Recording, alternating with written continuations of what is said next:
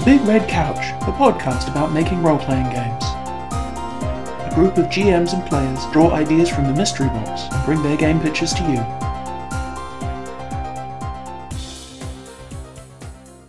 Welcome, listener, to episode 87 of The Big Red Couch. On today's episode, Canadian Mind Beams. And a special guest who has, uh, more Canadian credentials than we? Extensive and exhaustive knowledge of all things Canadian, relatively speaking. Relatively. Allow me to introduce. How did we introduce you last time on the podcast? Probably with my name. So, hello, I am Charlie, and I speak Canadian, even though I'm not. Welcome, Charlie. Thank you very much for coming on the show. It is great to have an acknowledged worldwide expert in, in Canadianness, which I- I, I am less convinced is a real word the more I think about it. it is nice to have my many years of research finally acknowledged by the media. Oh, we're the media now? Oh, God. It's all right. We can be the lying media. It's the new thing. right. Fake podcasting, because that's necessary. I've always assumed fake podcasting is what happens when you pod fade, but you still hand out business cards. Who would do that? I've got to admit, I might try it if I thought there was a chance I'd get a free drink out of it at a convention. The idea of somebody coasting on their faded podcast glory is more desperately pathetic than I can comprehend right now. There's probably a sitcom in it. Yep. So we have this day participants uh, of the call in three different places. From the distant future, from at least my point of view, Ben is experiencing what afternoon, Indeed. and in the distant past, Charlie is experiencing evening, It's true. and I'm sitting in a stairwell in a hostel in Edinburgh at one in the morning. Does it feel like you're still watching Trainspotting T2? Maybe a little bit, yeah, actually. And I did see that movie yesterday, so yeah. So you were just wondering if it's just sort of all flown flowed together. Yes, the line was then that I made the entirely logical and reasonable decision to sit in a stairwell and podcast comes to mind. So there is some history to the Canadian Mind Beams prompt. There is. It's to do with Operation Can't Wait Any Longer, or Operation CWAL. Don't listen to Kevin. It's not Quall, it's Seawall. He is a liar and a fraud. But yes, it's, I believe, from the StarCraft fanfic that the group created and got included in the game because of. And I think one of the running gags in that fanfiction was the concept of Canadian mind beams.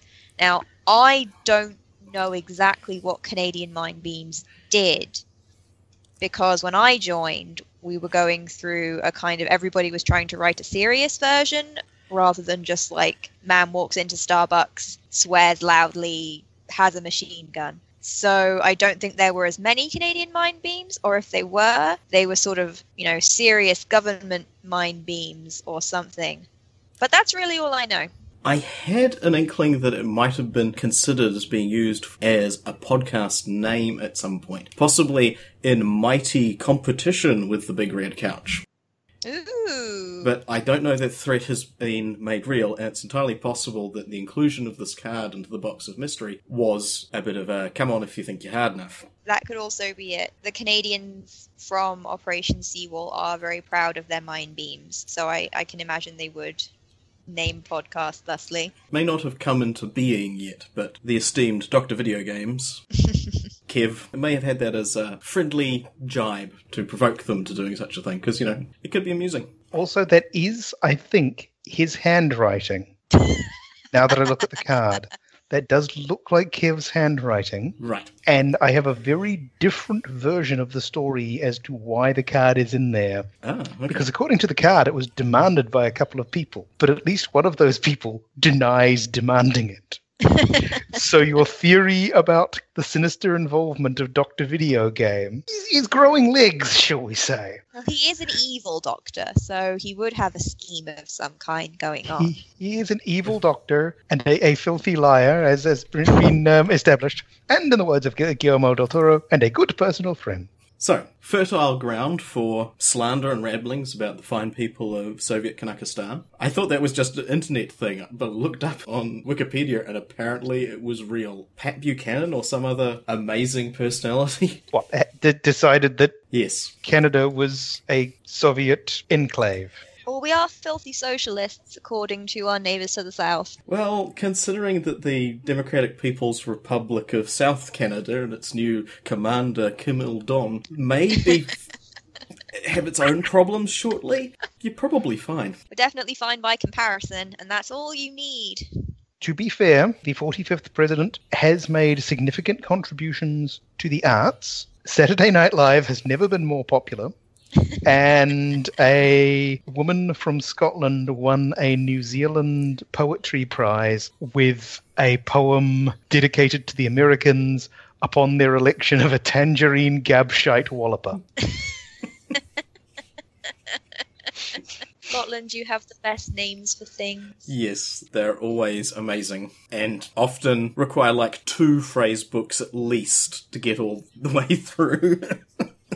Yeah, tangerine gabshite walloper. I have no idea what it means, but it cannot possibly be complimentary. If you're a gobshite, then you're a gobshite. Surely It's you have walloper gobshite bit. in New Zealand. Well, yes, it's the walloper bit. yeah. Filthy liar is the best I could come up with. I think it's. I can see myself calling someone a walloper and knowing when would be the right time, but the actual definition, it's. I think it's instinctive, or at least Mm. I'm not Mm. Scottish, but as someone who is adjacent to Scotland, it's like kind of knowing a language, but not enough to use it yourself. Yeah, you know the context, you know when it sounds right. The same way that some Australian expressions of affection are deeply offensive in other countries, but it sounds totally normal when an Australian uses it. Well, that sounds totally Australian anyway. That is true. In a, in a text transcript of a conversation with an Australian mate, can look like one half of an argument. now that I think on it, we have an idea from South Canada. We also have some some musings on the previous episode, which we can kind of chuck in if there is time. Does anybody else have an idea? I have a barely related idea, and then uh, my husband, the actual Canadian, came up with what I think is actually a pretty good idea. Sounds like you've got some notions, and you know you've reinforced your Canadian credentials by co-opting some of the uh, local local talent. I did just walk around poking people until they told me, uh, okay, here's my plan. Awesome. Um, Cultural imperialism at its finest. This is what made the empire great. You And you wander know around what? and you poke the locals until they give up what you want. it's only fitting that um, a British woman be representing Canada on your podcast in that vein. Indeed. Here to tell you what the most Canadian things are. Ah, bless the Commonwealth. I Commonwealth. would know. Makes me wish I had a drop in board so I could just start dropping in Rule Britannia or something. Just- Just comping in the background. Everyone will get it. Eh, that'll be fine. as per usual with my previous contributions, I've had a concept but no clue as to how you would implement it as a game. And so Canadian Mind Beams has at the moment mostly just been bringing on thoughts of the Power Rangers. Not that, you know, Ah. um, a childhood love of mine is being rebooted or anything, but um, yeah. So my Canadian Mind Beams thing seems to just be like an ultra Canadian Super Sentai game where every different Power Ranger Super Sentai person is just kind of a Canadian stereotype or has powers based on a Canadian stereotype. That would definitely work. I like it. It's really off on a huge tangent. It's it's not really related to the concept of mind beams unless you're literally shooting a beam of purest maple syrup from your forehead at the enemy.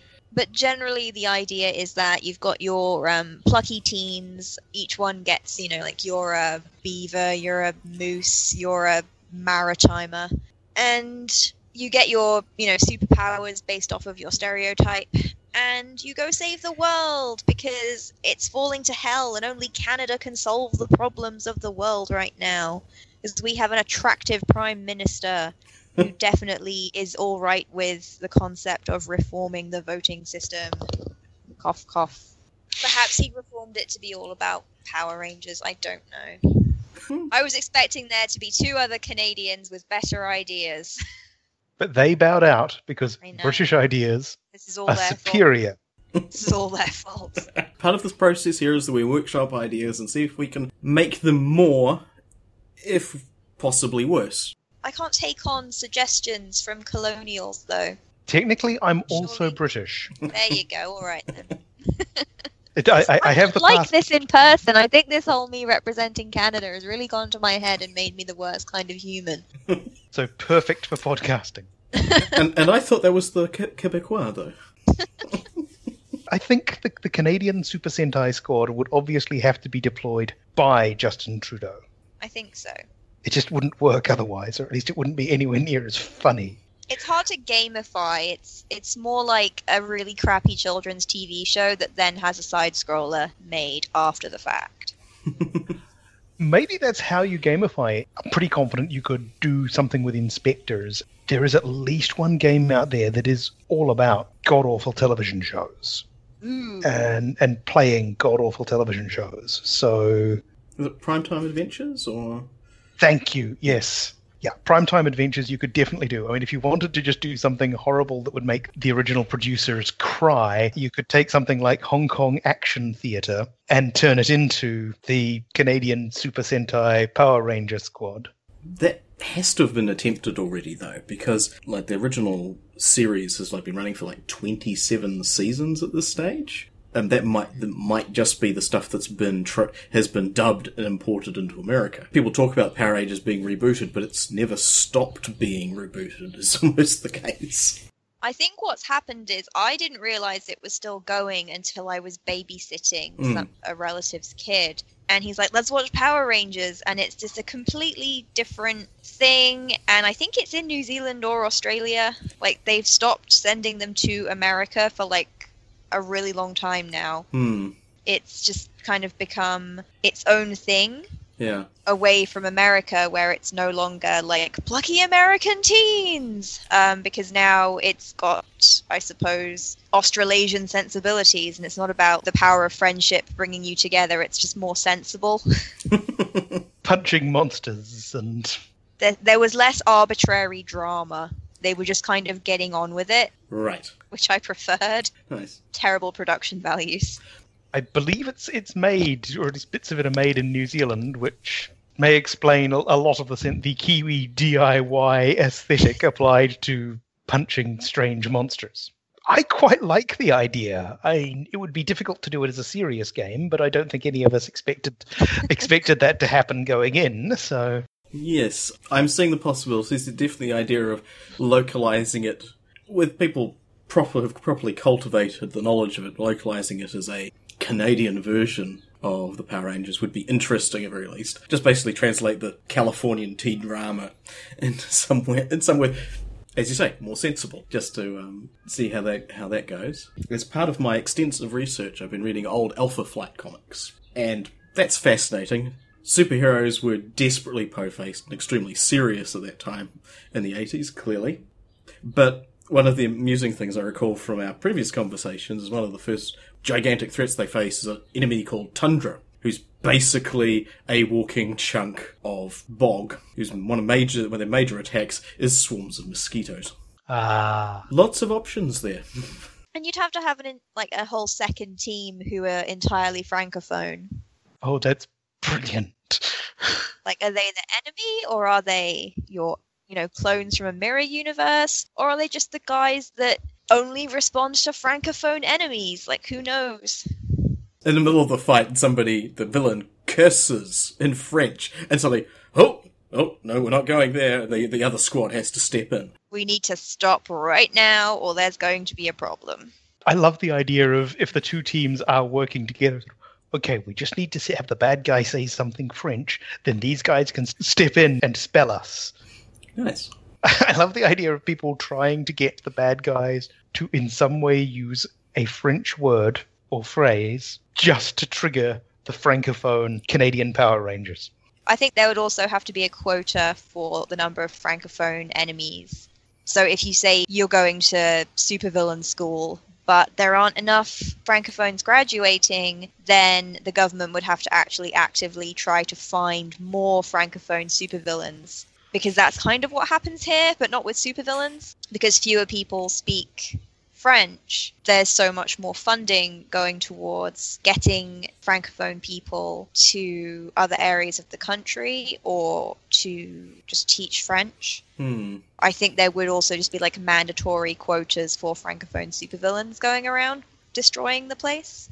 I am intrigued by the idea of affirmative action for supervillains. Like the superheroes turning up to escort some supervillains out of town, not because they're supervillains, but because there are too many supervillains and they're needed one province over. Yep. Okay, I, I know you th- you thought you weren't bringing anything to the table, but this thing is writing itself. This is fantastic. I mean, it's also a tremendous piss take of everything Canadian, which Which I think we could not have planned better. system working precisely as intended. It do- it's not quite so related to mind beams unless you shoehorned in that each one has a power gem on their helmet, roughly mm. where their forehead is that shoots out something or does something. The Canadian part I've got down. Yeah, nice. you, you picked up on one word out of three. I mean, frankly, given some of the complete rubbish we've done, that's a 33% hit rate. That's actually pretty good for this show. I can die happy. I think the very first episode, Kev had an idea from the prompt Alcatraz that had absolutely nothing to do with Alcatraz other than that it involved prisons and water. And that was a pretty easy precedent, so we rolled with it. And frankly, it's worked for 87 regular episodes and God knows how many other ones. So um, the internet police haven't called us on it yet. And they are a real thing. They totally are. Big polyhedron is going to be crashing down at some point. We could go with a Ben idea. We could go with a Craig idea. We could go with Charlie's crowdsourced idea. Oh no Uh, no no! can- Someone else's turn. I can pick up. I've been doing a fair amount of research, no, even sort of like thinking, Splitter. well, nothing came immediately to mind. I have been on the far side of the pl- well, mostly far side of the planet from Canada my entire life. I did know a um, a Canadian family when I was in like primary school back in New Plymouth, due to the whole petro energy boom that happened there. Lovely people, of course, almost stereotypically so, but otherwise very little contact. So I did some reading, googled Canadian mind beams. There is a psychedelic progressive rock magic group called Mind Beams somewhere in Seattle. Almost Canada. This very close, except I listened to them, and apparently psychedelic prog rock magic involves everyone playing in their own tempo and key. Ooh. See, that's not Canadian. That is No. not Canadian because they're not working together for the betterment of society. No, they really, really aren't. I I don't consider myself an expert, but, you know, I was having trouble focusing while listening. Maybe that was the magic part. it may have been like an oral magic eye picture, and I just wasn't crossing my ears enough. also, on a random Australian news, heavy inverted commas, site, I found out about something called Project Bluebeam, which mentioned HAARP, which is in Alaska, which is also damn close. But this is an amazing conspiracy theory aimed to replace world religions with a new age doctrine, in which step one is to use localized, precise, focused earthquakes to destroy sites of archaeological and religious significance. That's step one. That's step one. this is your step one for taking over the world. I'm like, holy crap. Apparently, Sir, somebody called Serge Monast was a exponent of this sometime in the 90s, and then he died suspiciously of a heart attack, not an earthquake. But yes, I like that step one is get rid of something which often contradicts statements made by religious texts to discredit them. Okay, you're starting out strong. Awesome. And step two is basically the EPA agent's claim and from Ghostbusters. Step three is just crazy pants. But Wow. yeah, they're talking about the high frequency active auroral research program, which is sadly in Alaska. I'm thinking, damn. See, but then if we're going full conspiracy theory, then perhaps, you know, the claim it's in Alaska is just a lie perpetrated by the Canadian government to deflect blame onto his American neighbors. Hmm. Oh, it's just where their mailing address is. nice. Close enough that they can like just skidoo across and pick up their letters, and maybe it's part of a huge arcing complex of these these antennas. And they they had to like to, to even it out. They had to put some in, in Alaska, but the rest of it kind of stretches across the top of the North American continent. Eh, that's possible. Well, a lot of um, a lot of Canadians will have American mailboxes just set up in a town near the border, and we'll just go across and pick stuff up. So I think this is a very credible theory. As someone who has ever tried to order things overseas from America, I can understand that. yeah. I was wondering if that was the reason, because that was going to be my question. Why on earth would you do that? But because then it doesn't count as international. Yep. Wow. Yeah, that's definitely a thing. I'm still getting used to the idea of people being able to sort of walk across borders. I haven't actually done it myself yet, but the idea of driving to another country to pick up your mail is just hilarious to me.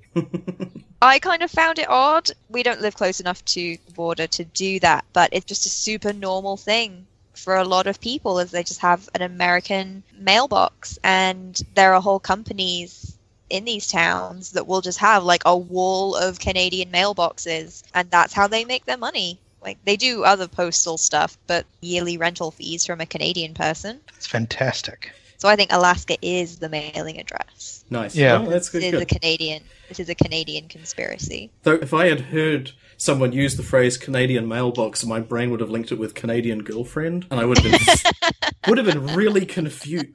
Not a real mailbox?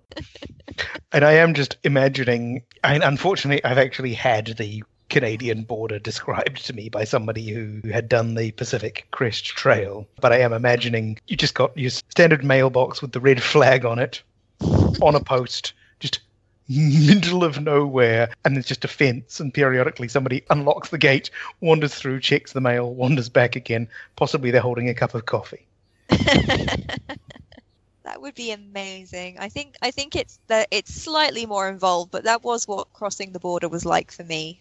You are more or less just waved on through.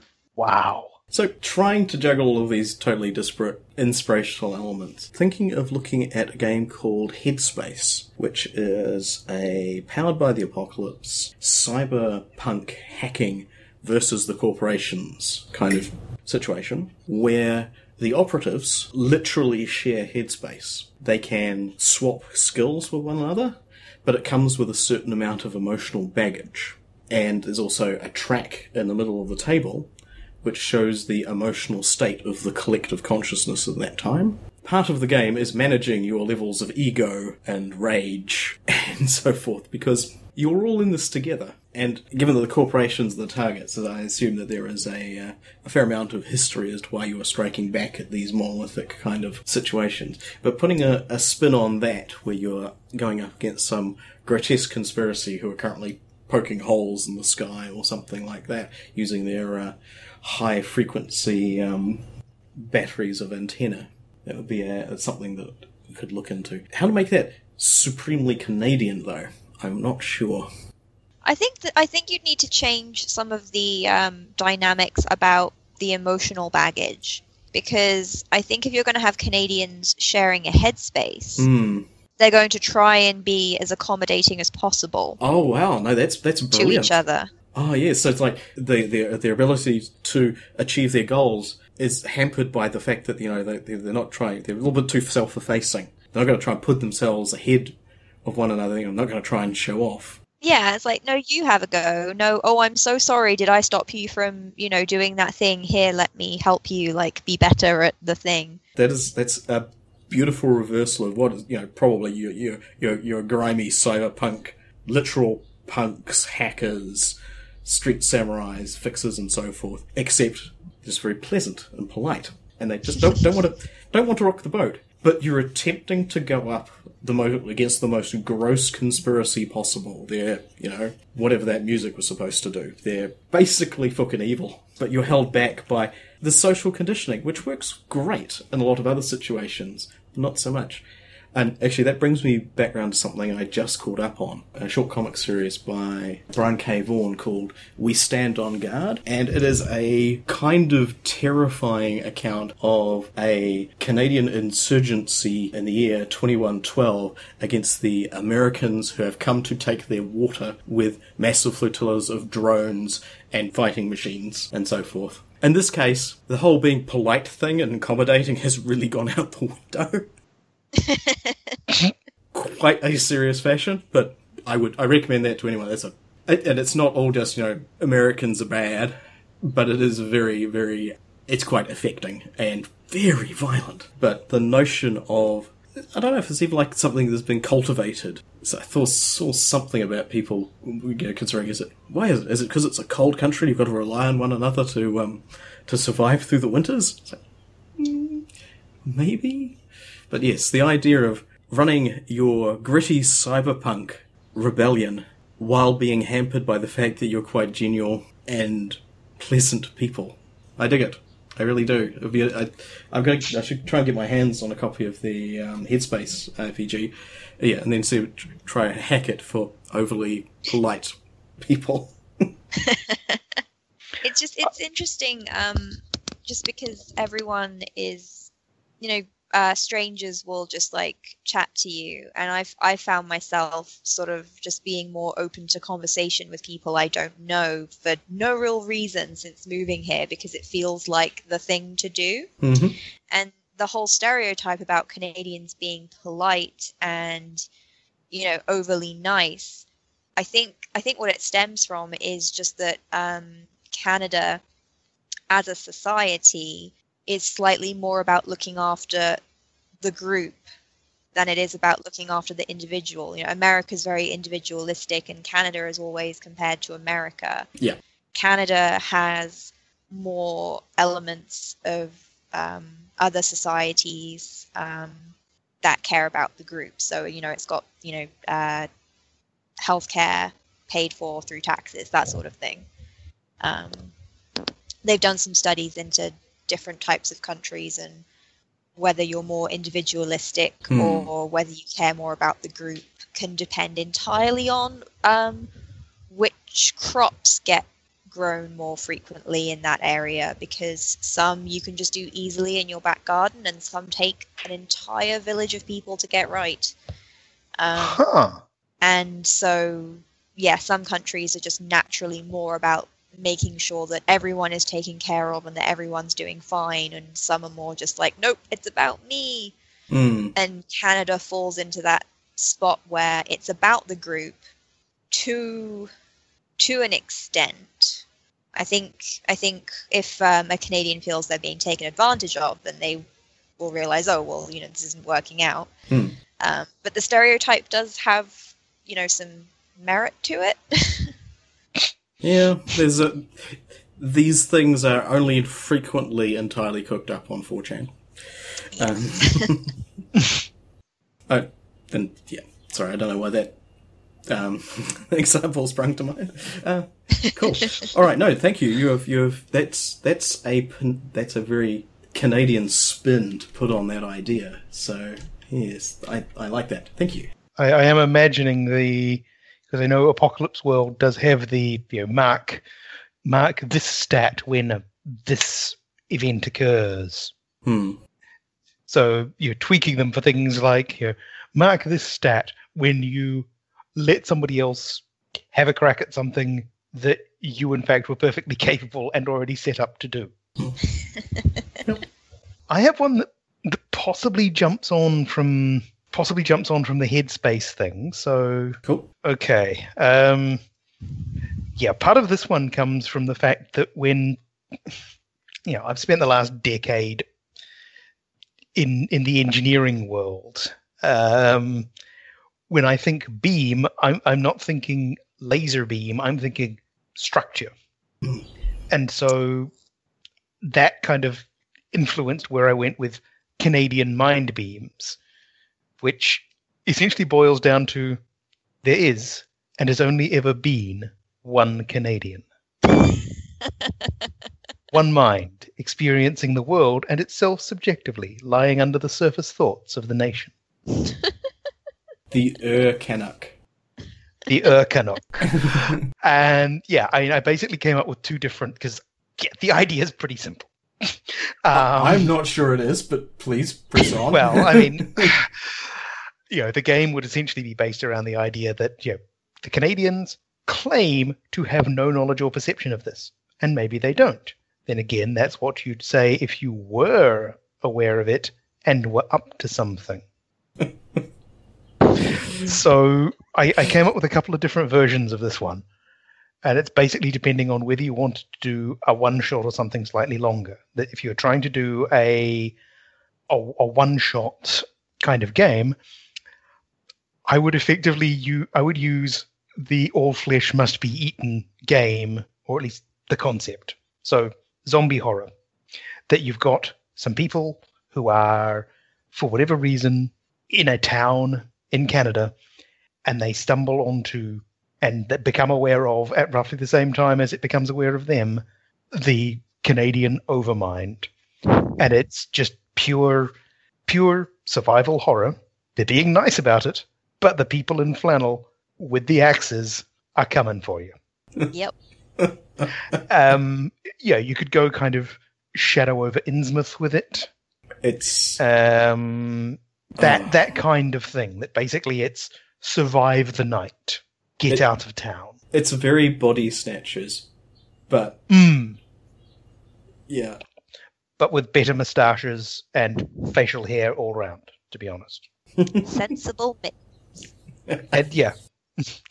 um, so that would be that would, would be the short term one. The longer term one would I would I would be tempted to try to take Apocalypse World and hack it. That you've got people who are living in Canada and they slowly become aware of the the the, the Ur-Canuck, the, mm-hmm. the this overmind, and as long as the All Canada doesn't know that you know about it, things are okay. And so what you need to do is you need to blend in. You need to move const- confidently through their unfailingly polite midst and don't let anybody know that you know. Certainly, under no circumstance, allow your actions and the actions of others to make the situation devolve into mayhem and chaos as the beams of the Canadian mind seek to lock you into place and you try to evade them. but fortunately, it's apocalypse world, so there's no way that sort of thing. Oh, oh, wait. So the so what's the the metric there? Some, there's going to be a level of suspicion, something that you know you've got to you've got to behave perfectly normally if they you know the one of one of the entities seems to know something that that only another entity should know. Hmm. Yeah, it would be a good for the the longer one. It it would be your kind of your slow creeping terror. Do they know? Have they figured it out? How far can we push Um, this? I would probably go back to zombie cinema because I think the point is that um, Oh, because the um, the inevitable will ratcheting of tension. I mean, it's they're going to find out. Uh, that's the that's the nature of this kind of horror presentation. It's just like how do they find out? Oh, what what what what what was the slip that was made? And you basically go from the was it was it like seven levels? They go from blissful. Everyone is in blissful ignorance to the the the the the um, the door is starting to fall under the um, axe blows of the throng outside who are offering timbits and, and hot coffee. but you are not going to. Uh, you will not escape their um, charming, polite That- clutches. Yeah. I mean, I don't know what happens when they get you. It's possibly that what they yeah, it's, it's possible that they're not chasing you down to kill you. it's possible that what they've got is um, a, a heavily maple maple laced double double, and um, and you will become one of the collective. I mean, for the the slightly longer term one, there's a, a Frank Herbert book, I believe called the Santaroga Barrier, which, spoiler alert, does involve a town that has kind of an overmind. And mo- yeah, the, the latter half of the story is essentially about what happens when the overmind starts to see this guy as a threat. Hmm. and then weird accidents start happening. You know, somebody accidentally grabs the wrong container and makes yeah sweetens his coffee with rat poison, or people lose concentration at just the wrong moment when driving, and none of them are actively trying to kill him. It's the overmind that's trying to do it. I don't know if a Canadian overmind would be trying to kill you. I think, yeah, I think It it'd be be trying. I think to it'd be just trying to welcome you. It would still be going after you and would still want you to be part of it, but probably from a more sort of um, benevolent Mm. uh, perspective. polite, but, yeah, politely but firmly um, welcoming you. And and Yeah. that doesn't exclude it being creepy as balls. Yeah, Oh. it's like a stalker. Oh yeah, Yeah. nice. And I, I had not thought of the zombie cinema approach, but yeah, that works. If instead of yeah, instead of having the the level of zombiness, it's the level of suspicion. So you've gone right the way from it has no idea that you know, all the way up to yeah, as you say, the axe blades are pounding into the door, and somebody's um somebody's brought up a fire truck filled with maple syrup, and they're just going to drown you out. Yeah. I, the best way to sort of leverage it is to go for the. See if you can find a Canadian equivalent of the way that Japanese horror films do their exceedingly normal, ordinary circumstances, just now suddenly intensely terrifying. If you could, if you could find that that sort of angle to approach it from, I think it would be very effective and sort of funny because they're incongruously trying to be sort of pleasant and welcoming. It's just inescapable. it's just coming off really wrong. Hmm. Certainly, I did sleep with the lights on and a towel over the TV after I saw Ringu. Yes. Yeah, bad, bad idea to see that film late at night and then go back to your room where you have a TV at the end of the bed. Not, not a good choice. Well, then you just you put the TV on your windowsill and then you open the window so that if she crawls out, she just falls down. I wish I'd thought of it. I eight probably would have slept better if I had done that, to be brutally honest. Rest it gently on its um on, on your tip the CRT over and rest it gently on the screen. Mm. Mm. Yes, that's certainly going to work. nice. It was an old TV. I, I know somebody else who had a TV that had a tendency to very noisily degauss itself at random times when somebody walked past. And it did this the night they'd watched Ringu. Yeah. I, I think that TV only just survived a panic. We will throw everything in the room at this object Oh, no. reaction. Uh, I don't think anything actually got thrown, but it's kind of a glunk. Ah, monster! Uh, that's the good old days when televisions would fire both radiation and monsters at you. Now it's just monsters and too many channels. Yeah. Um. So we got some good stuff off of the uh, the the our little corner of the Fear the Boot forum, didn't we? We did. Um, do you want to read that one? Uh, there was a lovely one from It's on the Trello board. The one from Taz. yeah.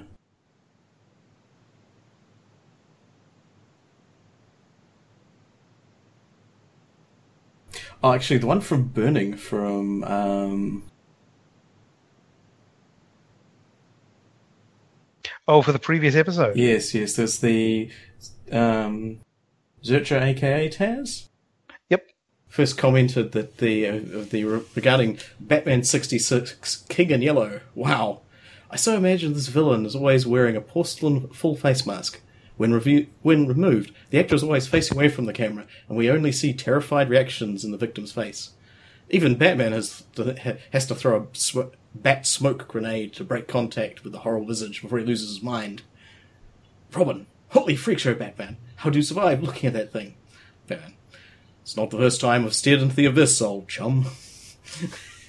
Now, just to remind me, this was from my horrible idea of taking the notion of the the Alhazred icon and turning it into something like Alhazred's Angels. Yes, pretty Is that much. the one? Yes. Yeah. Quick to the Mythosmobile. Yeah. Yeah, Okay. yeah, yeah. Yeah. So Bat- Bat- Batman, Adam West Batman, but with Cthulhu mythos. And Yeah. Burning I should had- feel more ashamed of that than I do. Burning oh, had Oh, well. a marvelous riposte with the. Well, clearly Adam West Batman is already insane. I don't think the mythos would have the usual effect on him. Poor deluded creature. Holy mucus membrane Batman, it was trying to kill us. Empathy, old chum. The Shoggoths have nothing of eons but of subjugation by dastardly villains like the King of Yellow. We may not have been able to save it, but at least it deserves our pity. Gosh, Batman, you're right. I didn't think of it that way. yes, that's lovely. Oh. and Adam West could have pulled that off with the appropriate amount of oblivious gravitas. Yeah. I, I have no. Maybe Greg Kinnear could do that. Uh, From he was he was in the middleman. Some of the lines he Oh, delivered yeah. then, just absolutely straight face. I have no idea how many takes it took. Maybe he could do that, but yeah. Okay, so yeah, I, I kind of want to do a, a mythos themed Batman sixty six game at some point, but I'll add that to the ever increasing list. Oh, I might just I might just put Batman in the next session of my uh of my uh Mythos game. Yes, do it. um, We're not we're not running Call of Cthulhu. I I made a mod for another game uh, called Beyond the Wall, um, and decided to rope all of my friends into doing it, and they turned up in full costume. It was amazing. Um, wow. Isn't and it? now I and it was supposed to just be a one shot, and now I have no idea as to what to do next. But I think I will have Batman be the starting point. What is Beyond the Wall as a as a game? It's um, a very very fun um, game. It runs off of a kind of simple uh, D20 system. So you know you've got your basic six statistics and um, all that malarkey. Um, but character creation and um, is done entirely on um, tables that you roll on, and it's done cooperatively. So Hmm. there will be a section um, in your character creation sheet. You'll be given, you know, a little playbook with about seven tables for you to create your character background from. Those things all affect your stats. One of them um, involves the person sitting next to you in a particular direction. Hmm. So they share a life event with you, and you both take away similar or the same benefit from it. And the idea is that you play a group of um, young teenagers in a sort of um, Witcher 3 style horrible village. Um, and you've never been beyond the wall of your little village ever. Um, and then something happens and you have to go beyond the wall and it it kind of if you if you do it seriously it really captures that sort of um, magic of you know your your first kind of adventure when you or you know the stories you would write about yourself as a brave knight um, because you are ultimately playing a child who would like to be a knight or something like that um, if you do it the way I did it with Kev and Jack, then you'll just be chasing a pig for two hours. and um, and then uh, getting back to town with multiple pigs, and then blaming everything that went wrong on the Watchmen because you have a vendetta against them because they took a job you wanted. Sounds That valid. does sound like them. Was was that No, ins- it, was that inspired by Over the Garden Wall at all? Um, I'm not sure. Um, I kind of I've not done a lot of research into where the ideas came from. I've just kind of been obsessed with it as how can I tweak it for this Hmm. type of setting. Um, but no, it's um, it's very uh, addictive in its charm. Hmm. and will apparently involve Batman. It will now, yeah. Nice. Well, what's that saying? It was like, be anything you want to be. Unless you can be Batman, then be Batman. cool. Yeah. I, They I- said dress for the job you want. So here I am in a disciplinary um, meeting dressed as Catwoman. nice. Yeah, I, I do like the idea of the life path slash famous traveler background kind of things, but actually calling out to other characters' playbooks and, and So getting Robin. Hmm. No, it's it's very fun, um, and it it kind of um, completely. If you're if you're a fighter type and you're sitting next to um, a mage, then it can boost stats that you probably wouldn't ever have used, and given you it'll give you some interesting little abilities. So it's Hmm, it's just very fun. Um, It does sound it. cool. I have to look into that. It's always it's, it's always nice to have a, a, a guest on because we get to get outside of the um, the things that influences that we're exposed to normally, and you know inject something novel into our weird little world. So awesome. It's new information enters the circle. Dun dun dun.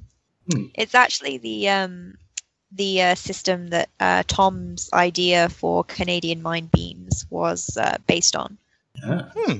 Um, but his thing was rather than you've never gone beyond the wall and now you're leaving, it's about um, getting over the wall and becoming part of that society. That and it's in no way based on the fact that maybe a lot of people might wish to leave a particular southern country and come to Canada, and maybe that might be difficult.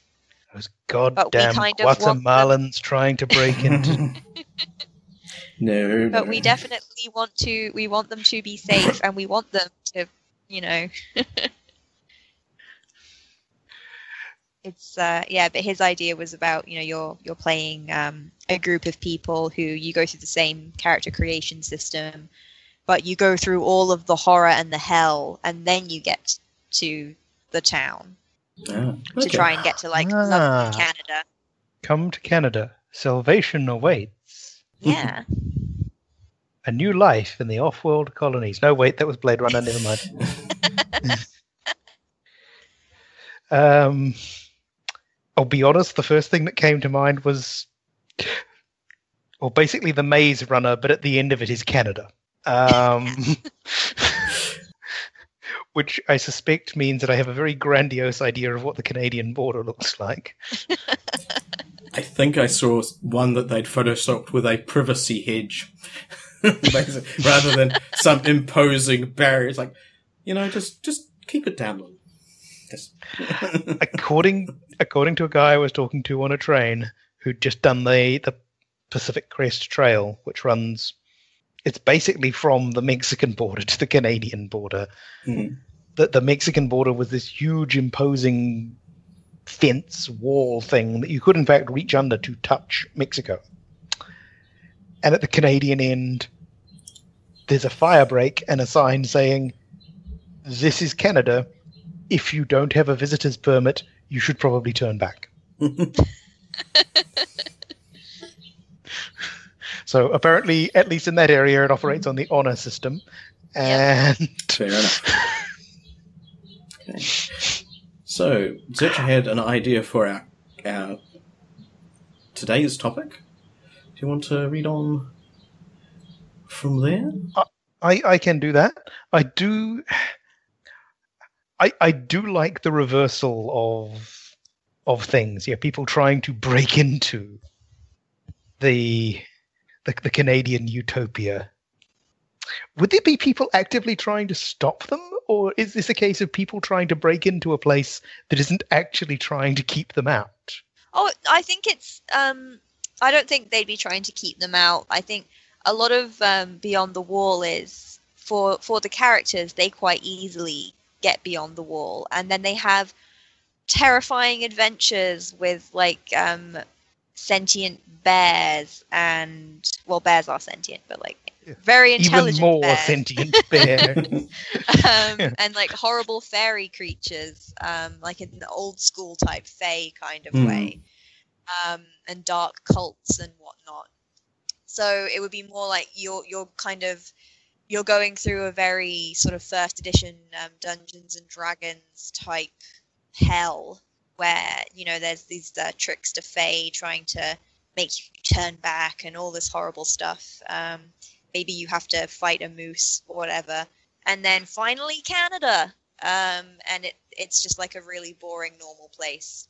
Um, hey, Yeah, I I definitely skew it towards that the the situation that you're fleeing has broken down so badly that fleeing it is also dangerous.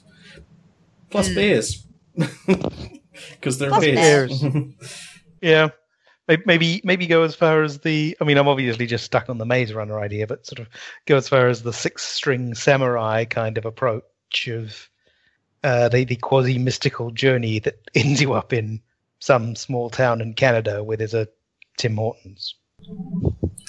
Well, maybe the education system has just degraded that badly. That you know, the the outside world is, is, is lost to to the mists of time, and Canada is fundamentally unchanged over the hill.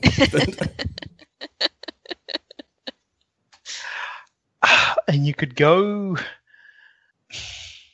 i know i know i'm getting stuck on this one. You could you could go um not quite classical but um you could go grand grandiose on it and sort of have them have them sort of hack their way through the wilderness defeat the alarmingly sentient um, bears and the the, the um the carnivorous moose and and all this sort of thing.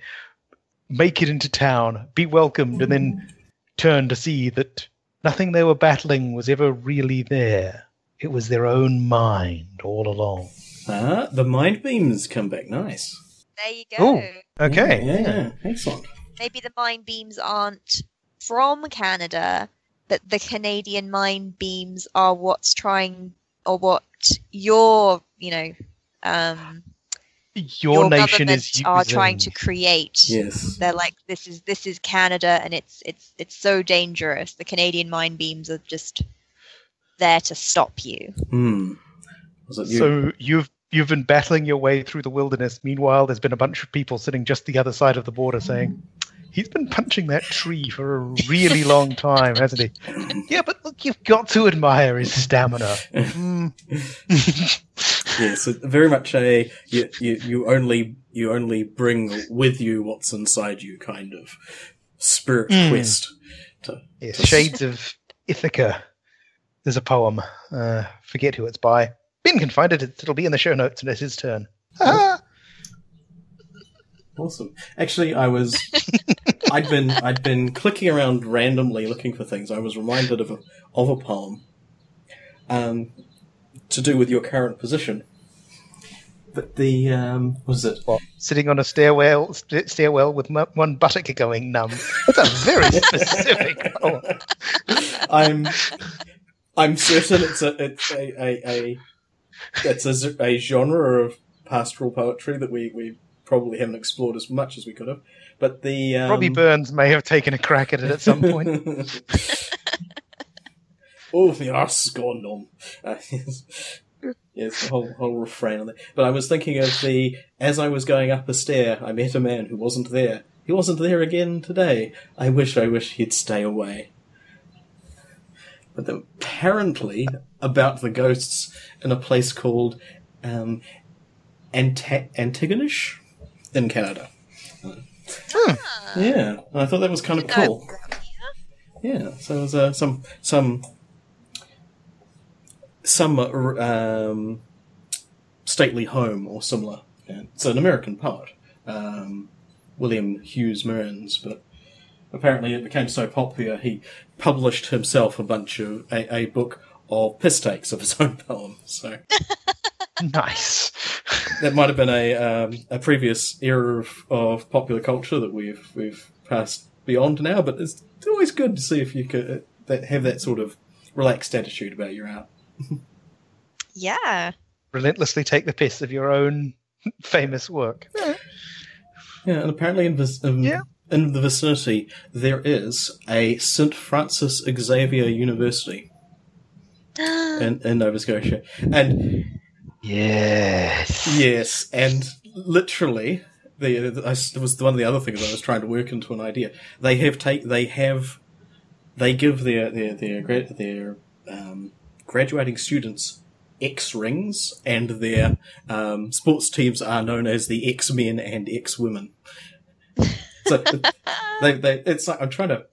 I, I can't tell just from very very light internet prodding whether what that they because the place has been there for you know since the mid eighteen mid eighteen hundreds, but I can't tell if they inspired the comics in any way or they're just gone. Yep, we'll roll with that. Cool. Or it was parallel. Yeah. Oh. Yeah. And it would be fantastic if it was just they'd just gone with the X Men because made sense, and then then this comic comes out and you've got a bunch of people doing the okay, this is a little weird. um, They're onto us, but not quite. Yes, hmm. a little, a little interesting. So I don't don't know if there's any connection at all there, but I thought that was amusing. Hmm. Yeah, e- even if there's no connection, um, they probably do just have superpowers anyway, and they just don't want to say anything because, you know, there's those those, n- those nice other X Men. You know, we don't want to, you know, take the wind out of their sails. They've already got a Canadian, so it's okay. We don't need to say anything. Indeed, indeed. That is interesting. One of the um, g- given that Logan's coming out shortly, um, one of the most famous. Are we not doing phrasing anymore? That's that is Northstar. He's the first canonically gay superhero, as far as I'm aware. He was an Alpha Flight. He was a okay. total tool. Not that you know most of those characters are very sort of like, except for Puck. Puck rocked. Um, they weren't very. A lot of them were very sort of stiff and sort of impersonable. Weight of the world on their shoulders. Yeah, and not, not sort of like dickish, but kind of just stolid and ooh, you know, terrible things are happening. I'm very serious about it. Um, Ah. yeah. So, but yes, um, Hugh Jackman playing a Canadian mutant, it kind of being one of the most famous Cana- Canadian representatives in the world. So, easily one of the most um, in- interesting of the X Men. So yeah, I think I think everyone's pretty happy for him to be the representative. yeah, yeah. There are there are much worse superheroes that one could be saddled with as a representative. hmm And it's always funny trying to come up with what a a really cliched representative New Zealand superhero is, because you can just delve into something really awful really quickly.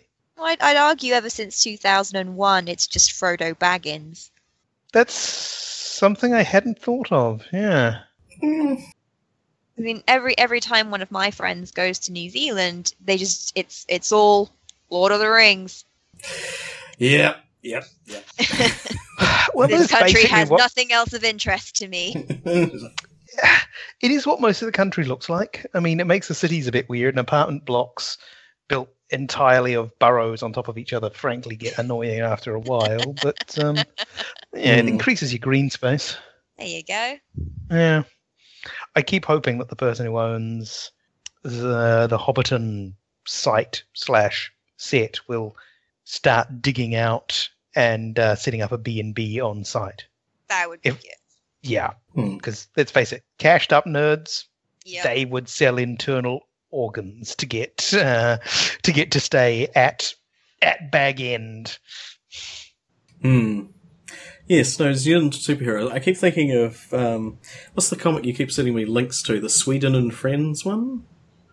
Oh, Scandinavia in the world. Scandinavia in the world, yes. The the the, repre- the New Zealand representative in that one is a sheep.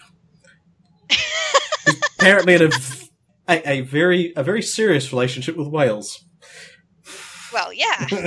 Like- I don't think there are. I'm not sure if there are any other animals portraying countries in that one. It's like no, I think it's just It's- New Zealand it's a very, is is put. it's a very portrayed cute by- sheep, but it's like, huh? Oh yeah. Um, Apparently, Wales think so. At least. Well, hey, Australia sometimes turns up surfing on a wombat. As in, he's surfing, but a wombat is holding the board for some reason. okay, Yeah. It's a strange comic. it is. Um, they've been having a lot of fun with. Well, it's a format that's uniquely designed to take the piss out of international politics, shall we say. So they've been having a lot of fun recently. Yeah. oh God, they must be. Yeah, it's um, you know, including I think it was, I think it was Denmark. Yes, when the U.S. ambassador to Denmark was recalled because his I don't know shift was up or whatever, and apparently the country had just absolutely fallen in love with this guy and his husband, and so you just had this entire strip of Denmark crying over the fact that these guys had left and they might never come back and hating the new people because they weren't those guys. So, um, I just want to link you to. I I just searched um, Scandinavia and the world, and this is what uh, the most recent comic is, Clicking on the link. and it kind of uh, it's perfect. it really is.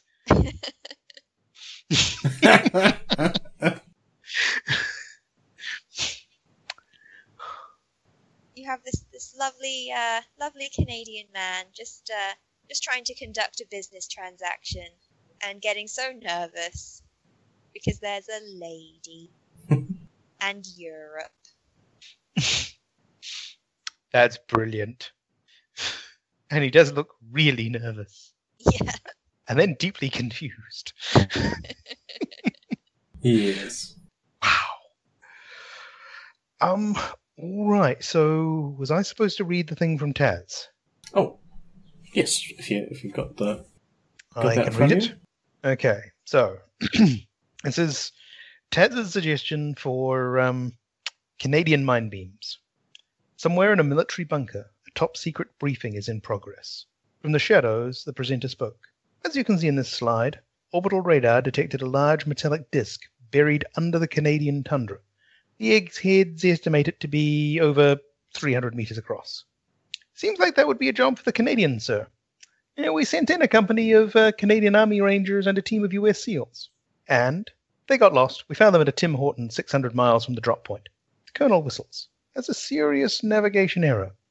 Eh, Eskimo hospitality, Canadian courtesy. Ever wonder why some of the most brutal climates in the world produces some of the nicest people?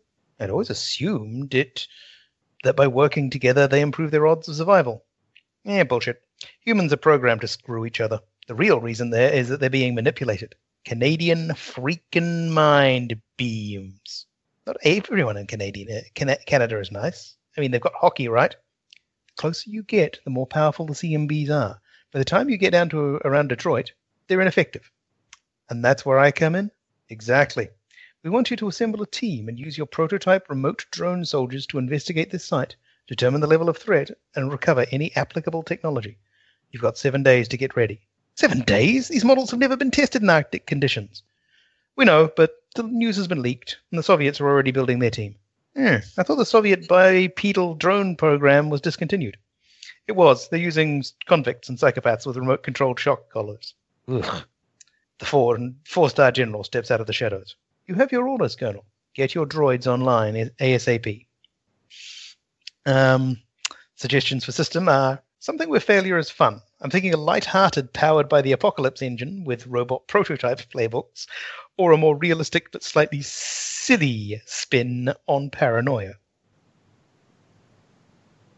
Hmm. Yes.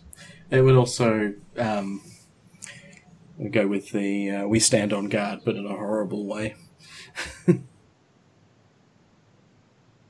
I, I'll admit, I was looking at that one, and I um, I thought you could have fun by taking that idea and then using the poutine system. The poutine. Oh yes, yes. No, we listen to some of the the play the play tests from that where you people play different roles and and uh, someone gets to be the server because which you know engages the characters in different situations because the core experience and fundamental you know part, uh, thing of about poutine is regret. I, I just kind of liked the idea that you've got this as the backdrop, but you've got this town with just increasing numbers of special forces um, types and drone soldiers and psychopaths with the shock collars and Soviet walking bipedal drones all interacting in Tim Hortons and coffee shops and other coffee shops and cafes and that kind of thing because they keep trying to escape and it keeps not working. so it's kind of Hogan's Heroes elements of the Hogan's Heroes um, um, vibe of idiocy combined with relationship building and regret. Oh wow! I have found reference to a New Zealand superhero. One uh, Kiwi Black, apparently the son of Azazel, uh, brother of Nightcrawler and someone called Abyss, um, turned up in one Uncanny X Men. Never seen again. Came from Ratoria, so he's probably a bit hard. Yes. Good grief. Hmm. That, that is, that is interesting. Zealand. Well, I guess the close if if I mean, if if if we are looking for New Zealand superheroes, I think effectively or, or, or heroic figures, I think effectively our the the the the one person best qualified is Xena. Oh no, I mean, I, oh no, I mean Lucy Lawless. She's amazing. Yeah, that's fair. Yeah, so that's a that- that's fine. That's an okay thing to settle for, I think.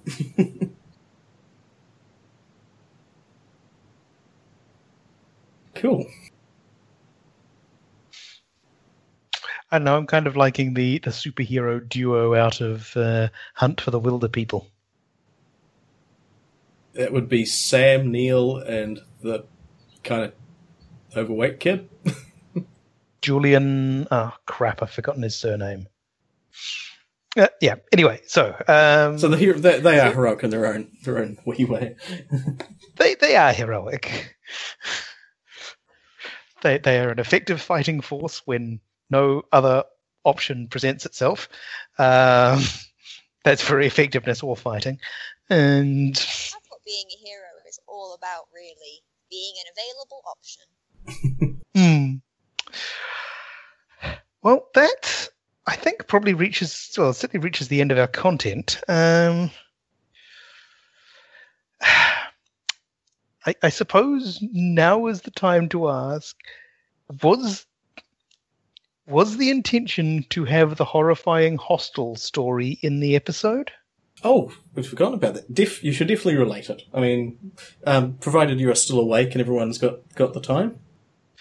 Oh, in that case, should we should we maybe do the closeout and then put in the horrific hostel story, which um, has some bodily functions warnings, people, and I'll sort of put it in after the credits.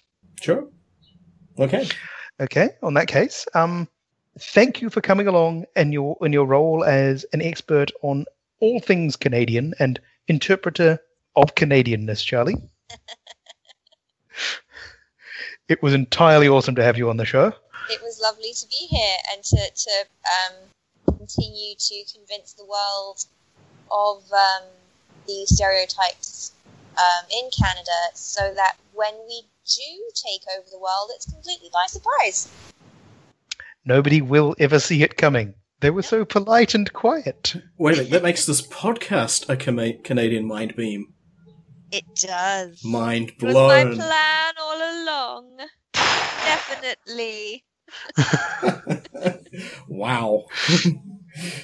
I, I'm I'm not even mad. It's okay. We got taken in by Big Maple. It happens. Indeed. You were talking about the Ur Canadian, but maybe the Ur Canadian's been talking to you. Ah. The Canadian was inside of us the entire time. Nice. Oh, I'm gonna have to tell. I'm. I'm gonna have to have. I'm gonna have to tell Tom that so that he can say that. Thing. All right. oh, thank you very much. Thank you, listener, for listening to this a sponsored broadcast of the Ur, Can- uh, Ur Canada and the leader of tomorrow. No, we really mean it. And that's good night from a stairwell in Edinburgh. and good night from a pleasant, not yet cicada ruined afternoon in New Zealand. And good night from the frozen wastelands of Canada.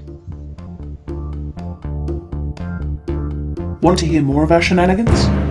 Then go to hoarde.net and click on the button that looks like a couch. The Big Red Couch is released under Attribution, Non-Commercial, Share-alike 3.0 Unported from CreativeCommons.org. All music on the show comes from the album Universal Fluff Theory by Krakatoa. Visit them at krakatoa.com or follow the link from our page. See you next time. But yes, the, the story. The story of Pukey Vander McGee. I was in an eight bed dorm. I had a top bunk. Uh, various other people there. It was the night of the, I think, Scotland versus Ireland rugby match. And there were there were people celebrating. It got a bit loud.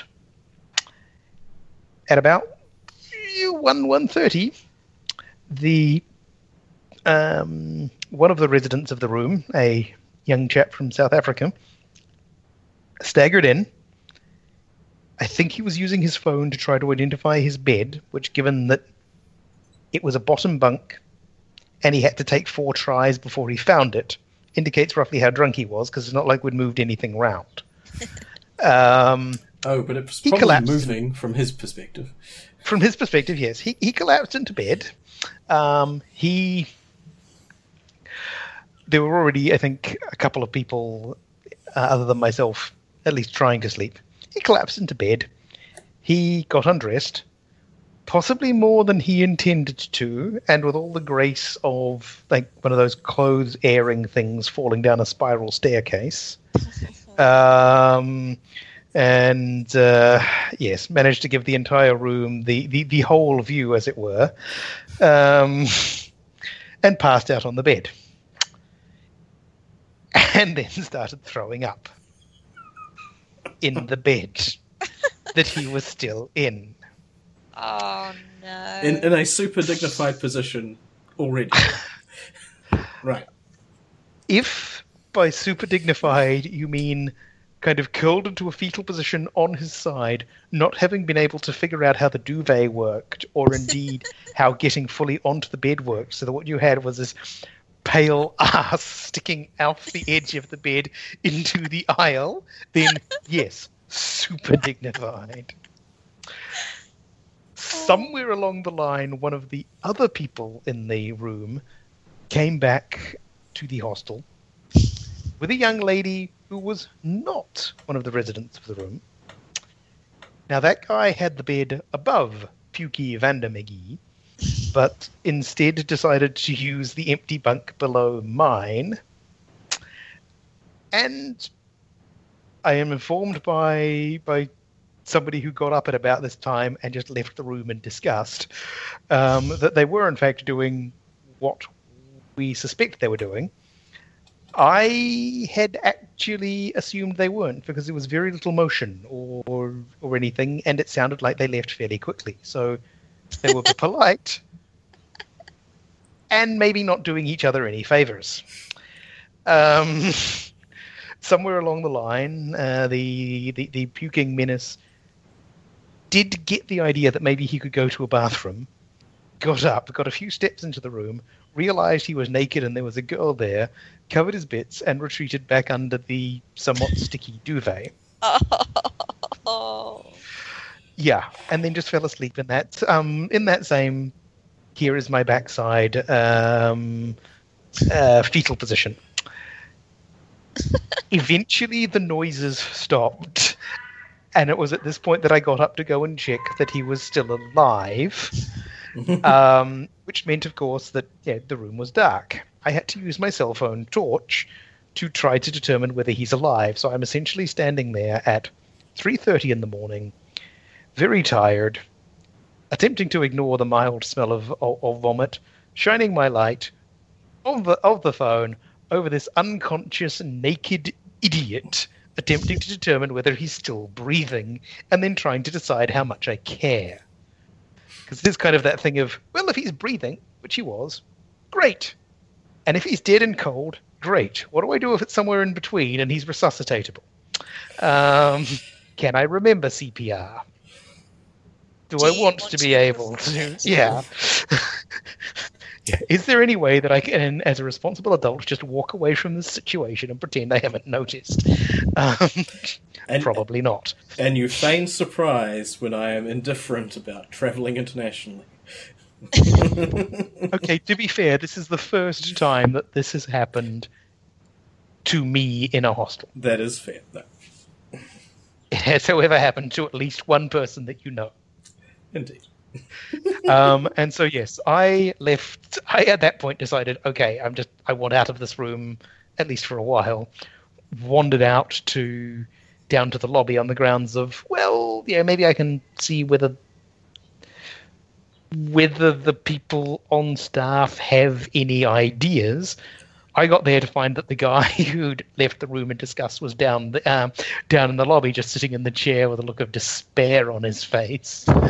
Um, the the people in the hostel did actually take it seriously at the point where like a quarter of the room has come to say, "Okay, there's a guy throwing up in the room." Um, but they couldn't really give us, at least at the time, couldn't give us another room. I decided to go for a walk because, frankly, the option of going back up to the room, dragging the idiot into a shower by his ankles, and just leaving him in a well draining area seemed to be the kindest option that I could think of, and it still doesn't sound very kind. you know, I went for a walk around Edinburgh and discovered that it was actually worse out there than it was in the room, and just in terms of vomiting and drunkenness. um, clearly, a lot of people had a very good night.